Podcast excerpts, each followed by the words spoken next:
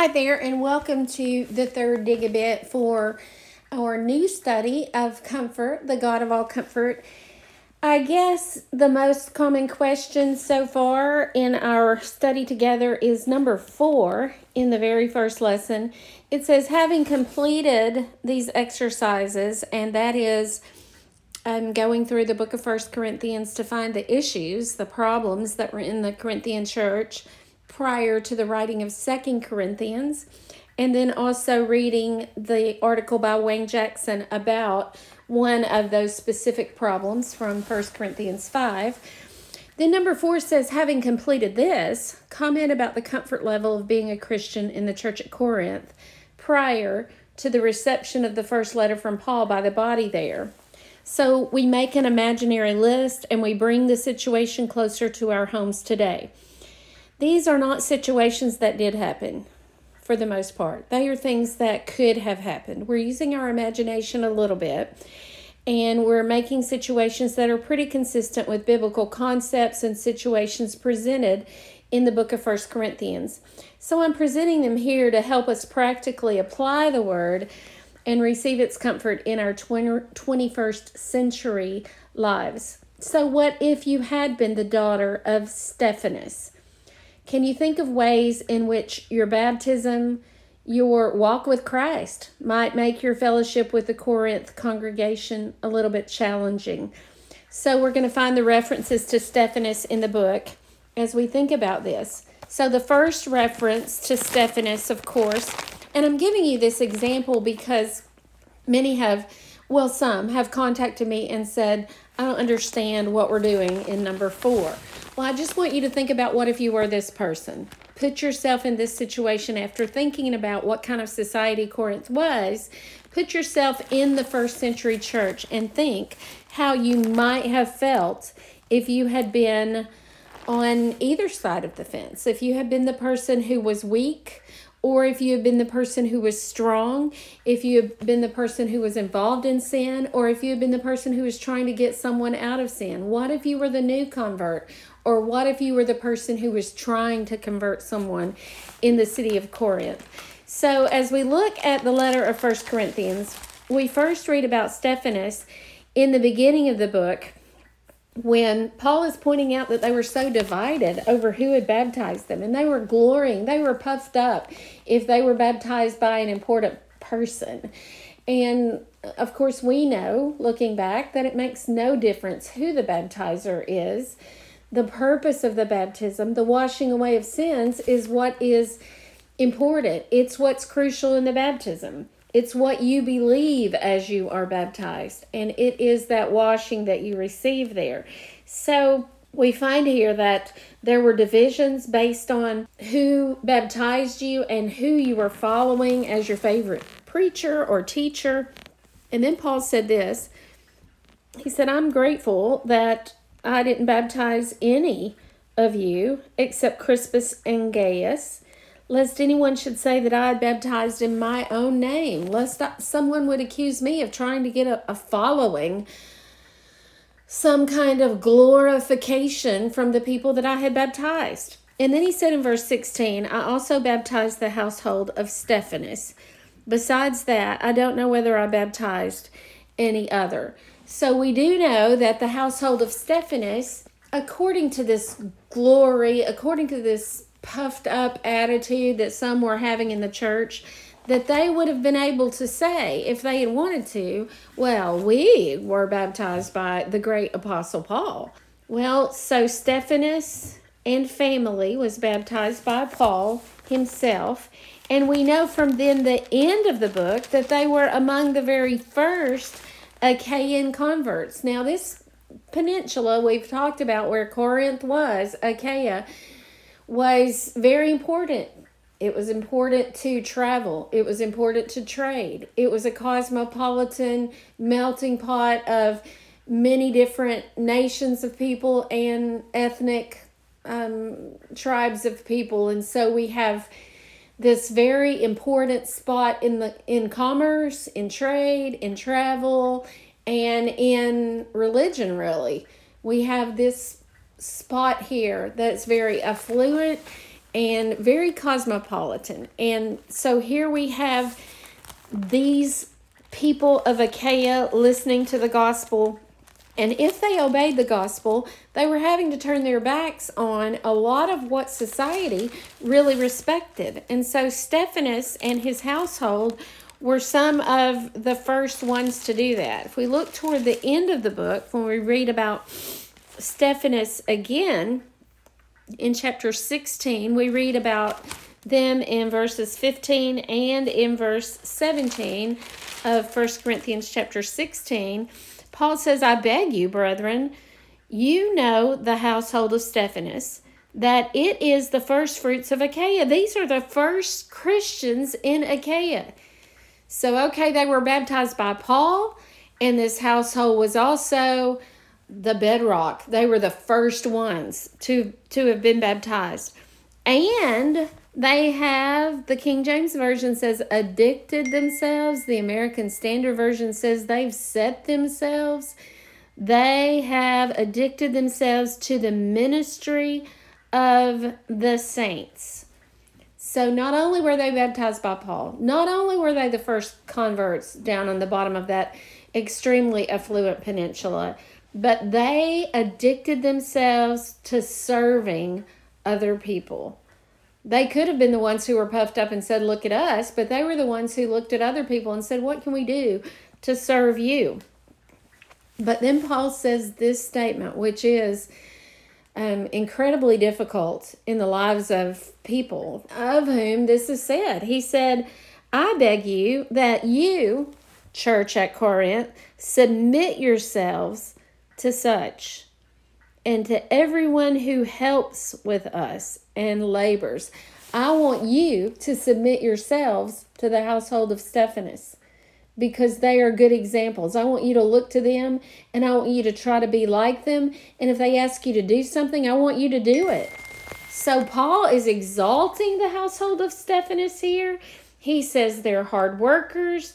He also says in the next verse, I am glad of the coming of Stephanas and Fortunatus and Achaicus, for that which was lacking on your part, they have supplied.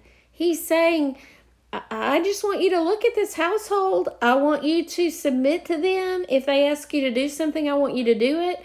Because when you weren't doing what you were supposed to do, they were making up the difference. They came to me and supplied what I needed.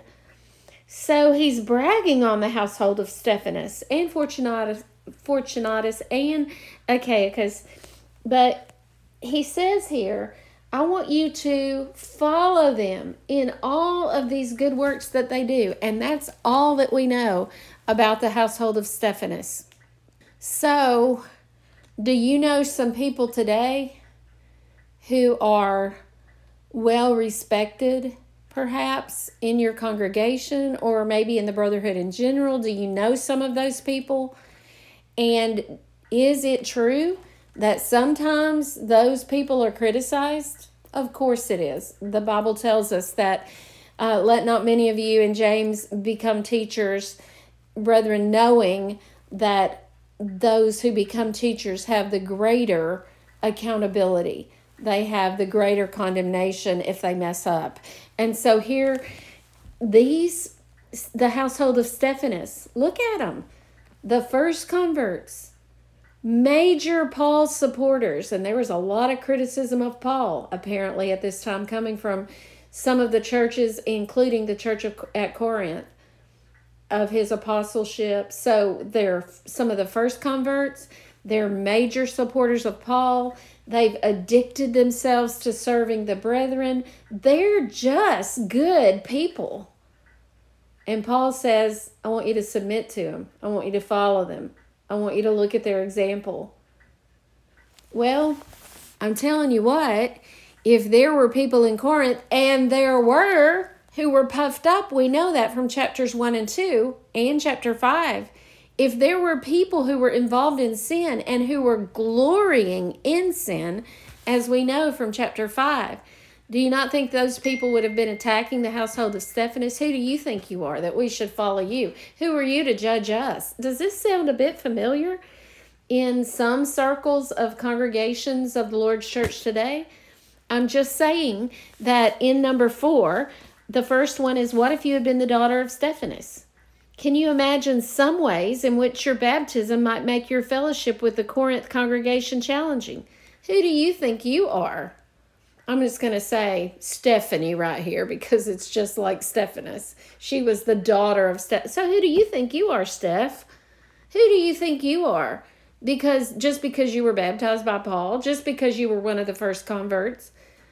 Oh, oh, look at this letter. Paul tells us to submit to you. Who are you that we should submit to the household of Stephanas.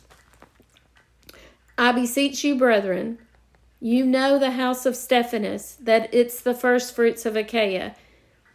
And they have addicted, it's not just Stephanas, his whole household had addicted themselves to the ministry of the saints. Chapter 16, verse 15.